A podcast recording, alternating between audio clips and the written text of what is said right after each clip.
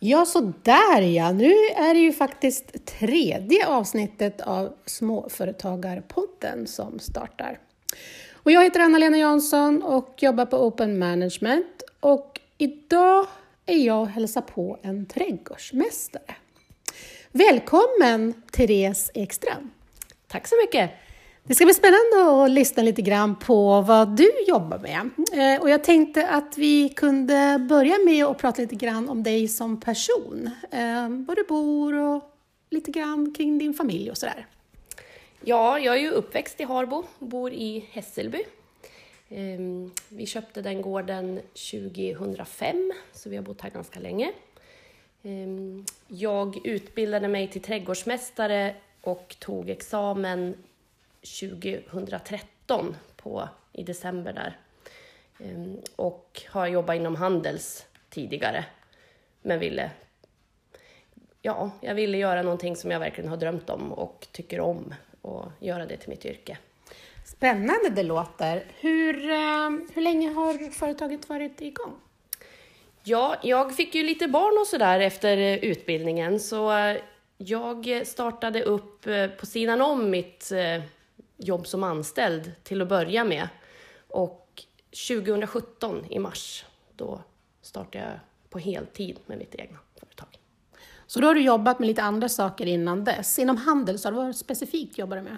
Jag har både jobbat på klädbutik och sen inom eh, dagligvaruhandeln, matbutik.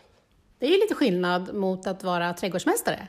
Absolut. Eh, det har varit roligt och lärorikt att jobba inom eh, Handels, men framförallt så älskar jag naturen och, och få vara ute. Och det får man ju inte när man jobbar i butik, utan då är man ju instängd utan fönster hela dagarna och det passar inte mig.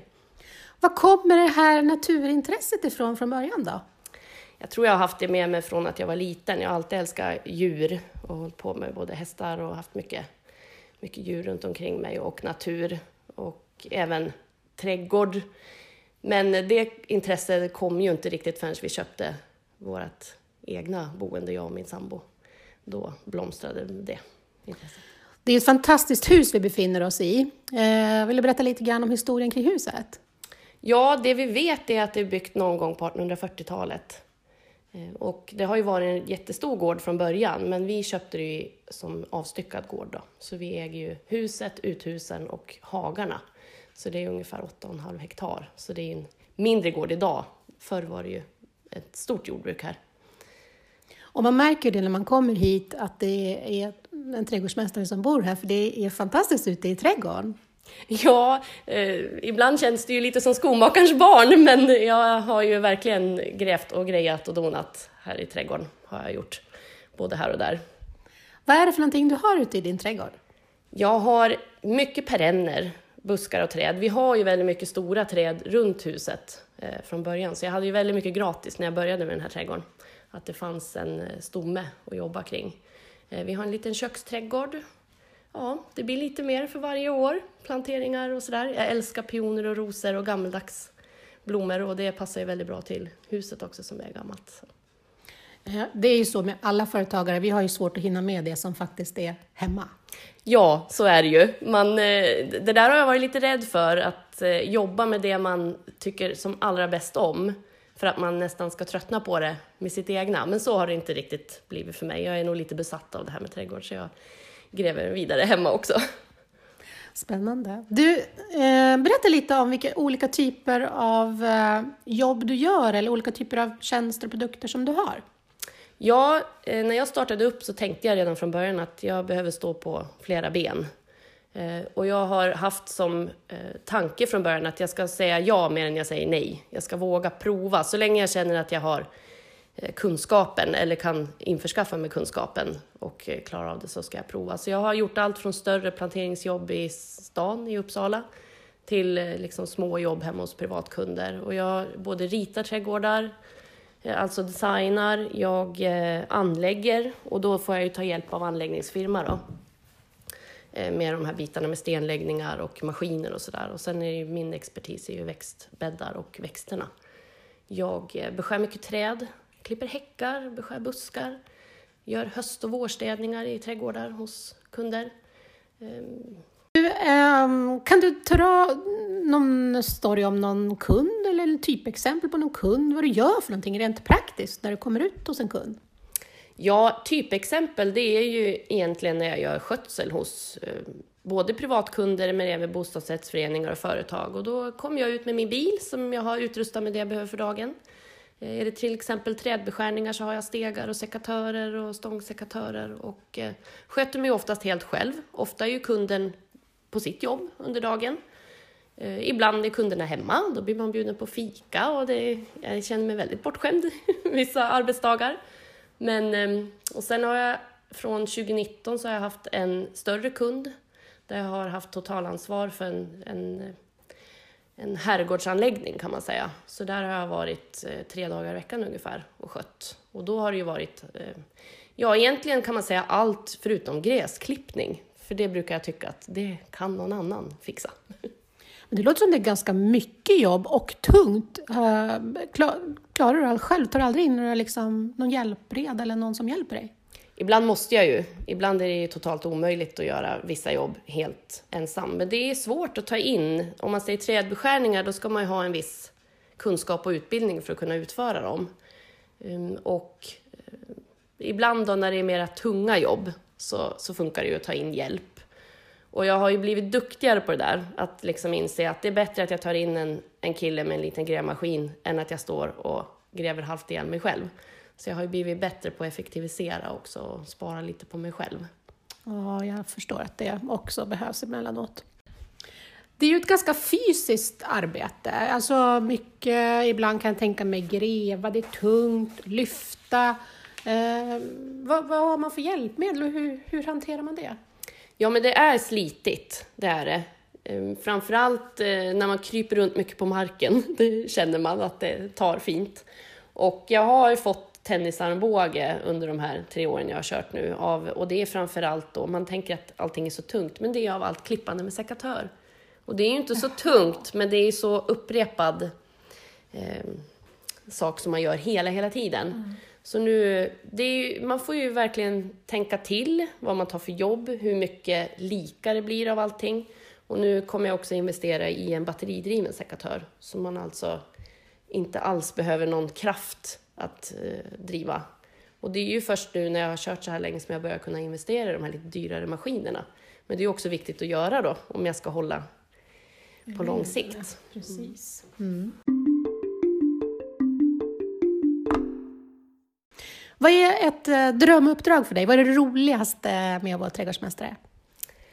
Ja, men ett drömuppdrag är ju ofta att jag får eh, göra någonting nytt. Att man kanske får i uppdrag att göra en, allt från en mindre plantering till en hel trädgård och att man ofta får, då får vara med från hela processen. Från att man börjar med att göra ett hembesök hos kunden och titta på den här platsen, göra en ritning och eh, kommer fram till kunden liksom vad, vad de verkligen behöver, vad de har för, för um, behov i sin trädgård.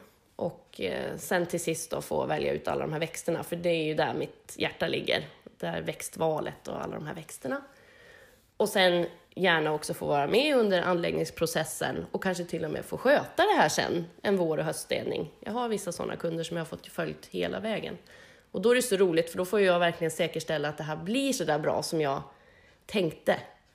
Och kunden känner också att det blev så bra som de tänkte. Så det är drömmen. Det är liksom helheten, att få se det från början gro tills en fullvärdig trädgård kan man säga egentligen. Ja, det kan man säga. Det är ju nästan lite lika som när man håller på i sin egen trädgård, att man får vara med hela vägen så. Mm. Jag kan också tänka mig att ibland kan det vara lite besvärligt med kunder eh, som envisas med att de vill ha på ett visst sätt som kanske inte alls funkar. Hur gör du då? Ja, men så är det ju. Eh, de flesta tycker jag att jag kan eh, diskutera fram en bra lösning med.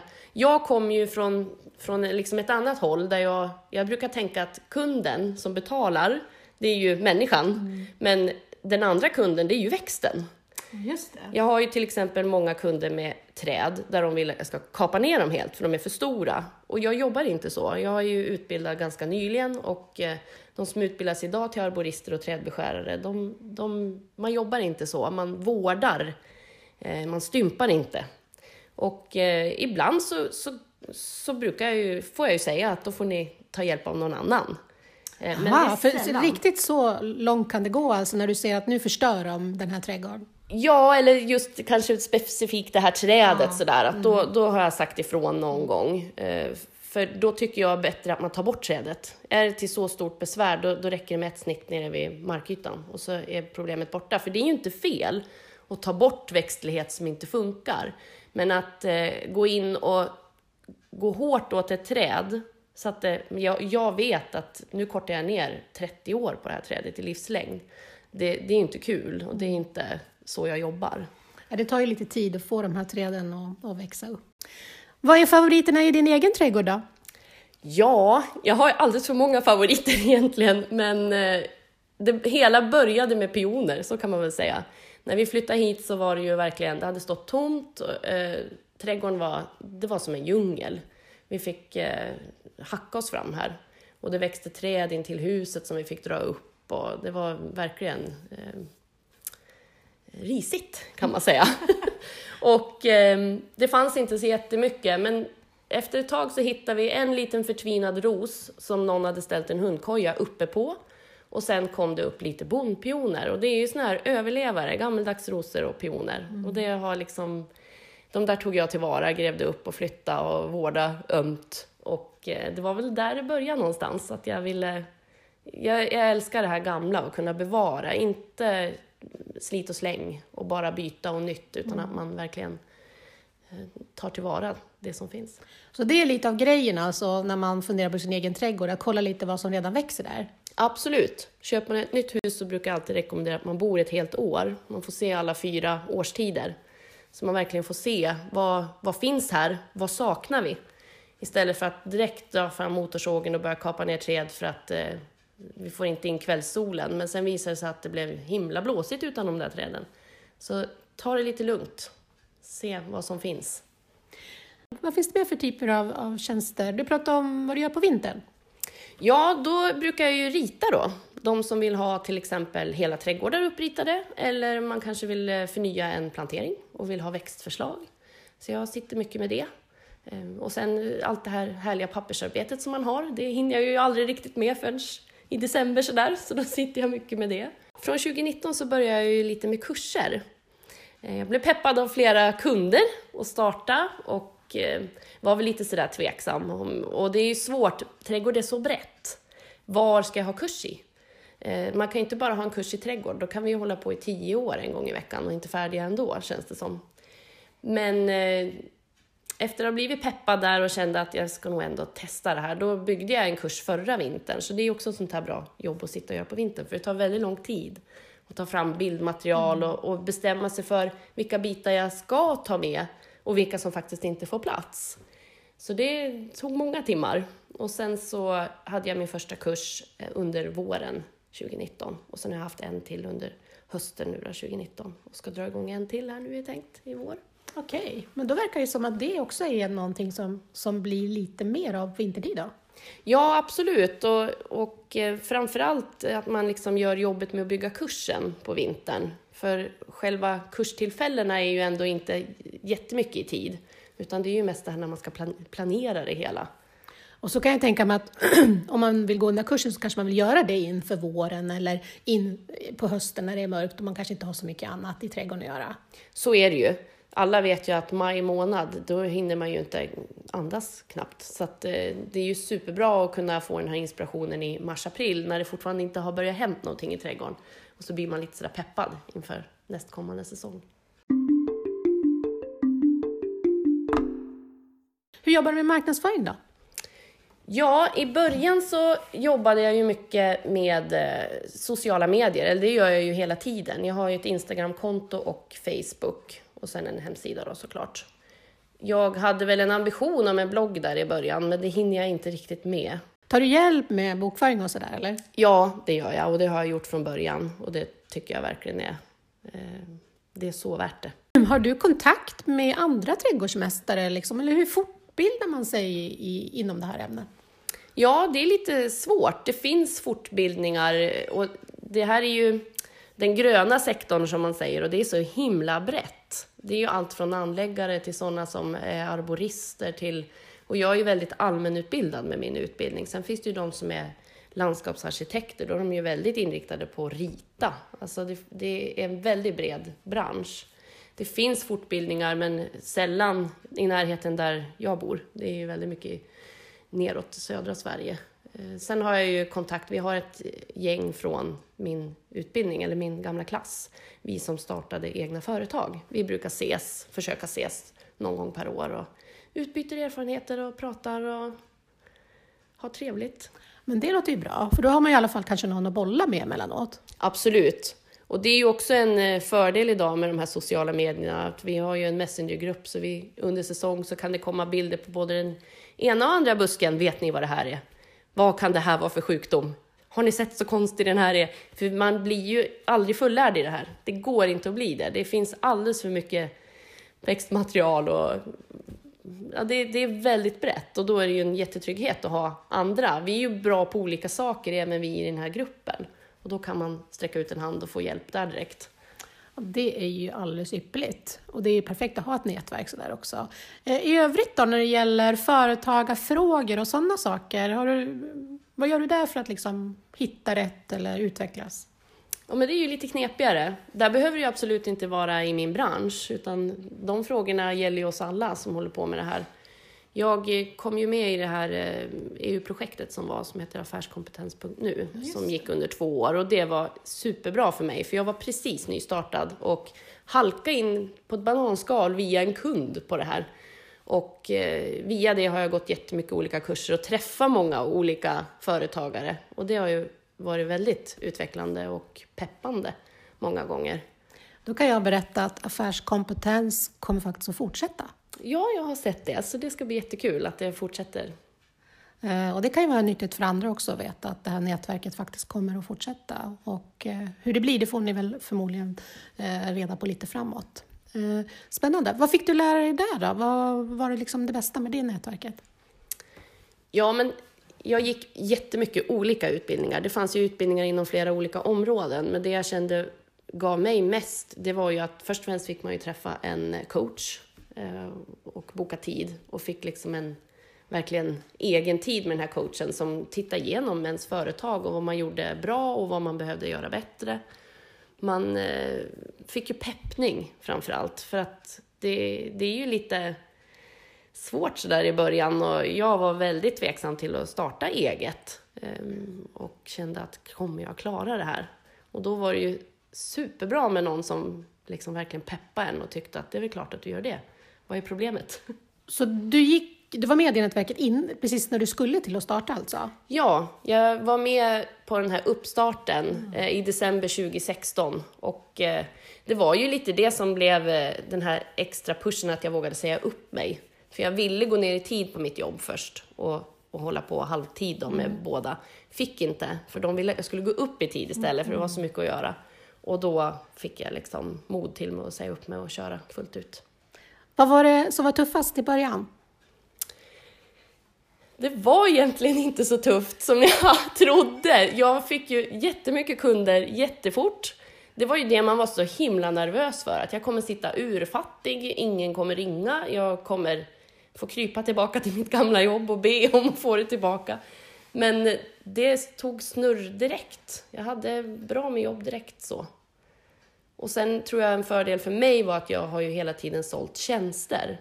Jag har ju inte haft någon lokal att betala hyra på. Jag köpte min bil, köpte jag kontant, en billigare bil, för jag tänkte att jag börjar så. Mycket av verktygen och sådär från början, det tog jag ju mina egna, privata, och sen har jag liksom fyllt på allt eftersom. Så jag hade ju inga stora kostnader i och med att jag startade upp. Och det hjälpte ju såklart till att det blev bra snurr då på en gång. Mm. Ja, skönt. Eh, vad, vad, finns det utmaningar nu då? Är det någonting som du ser att det här är lite bökigt?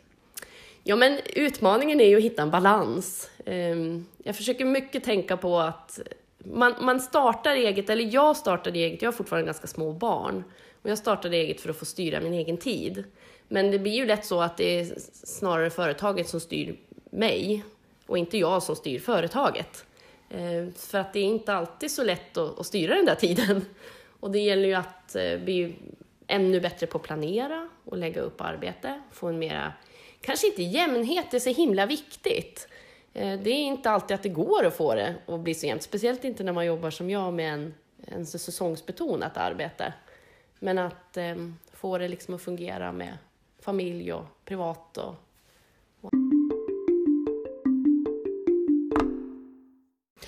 Eh, vad är det bästa då med att vara egen? Ja, men det är ju när jag lyckas styra över mig själv och min egen tid.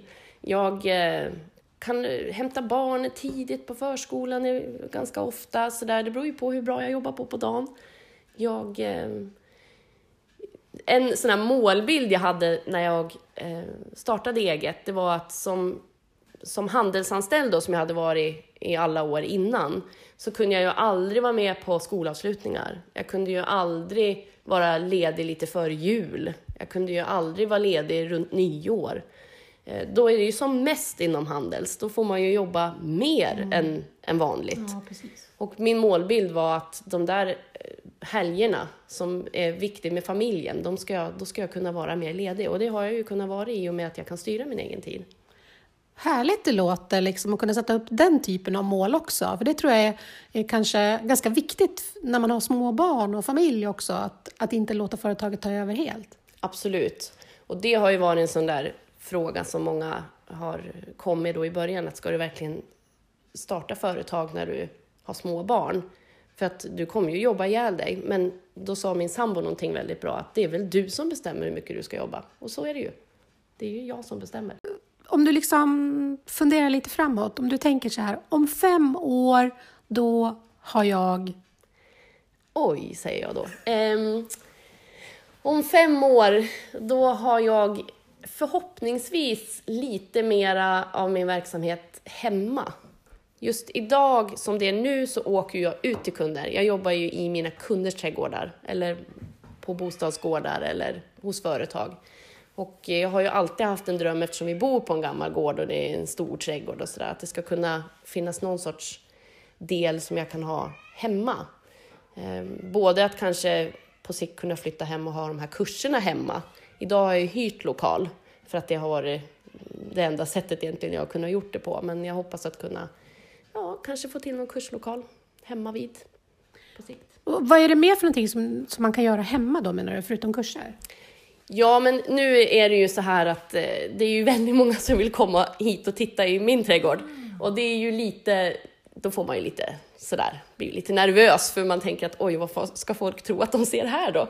Men eh, jag förstår ju också att många, det är ett väldigt stort intresse av trädgård idag och det är roligt att få åka och titta hos andra.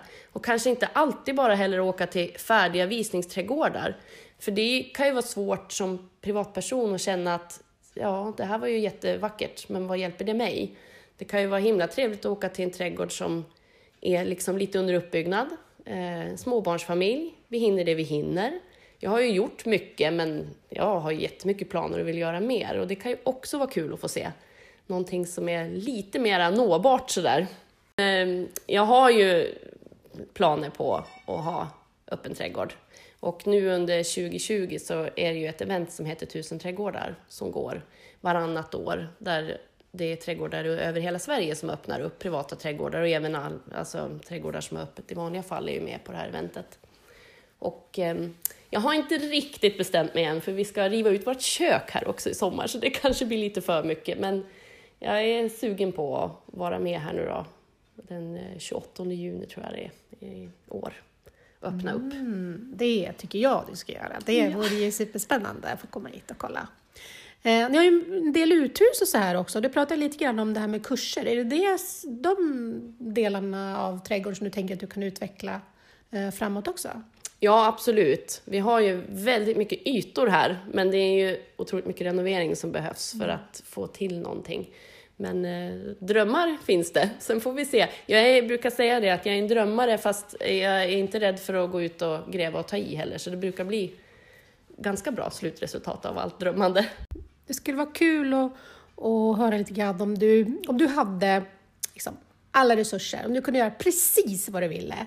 Vad, vad skulle det liksom absolut största göra med, inom ditt yrke? Oj, ja, jag är ju väldigt hemmakär, så att så fort någon pratar om resurser då tänker jag dem att jag lägger dem hemma på något vis. Och det skulle ju vara att renovera något av uthusen och kunna ha mera kursverksamhet och kanske även hyra ut. Jag skulle ju kunna eh, utvidga verksamheten ännu mera och ha lite mera liksom hemma.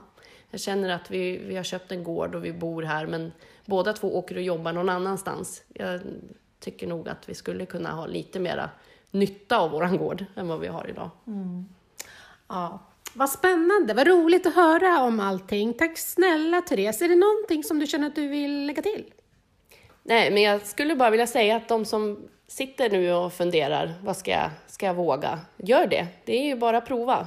Det, jag var livrädd och behövde så mycket peppning för att våga.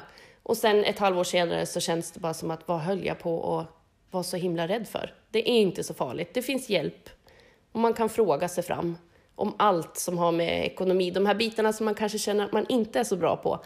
Då finns det ju folk som jobbar med att hjälpa en. Så att eh, prova!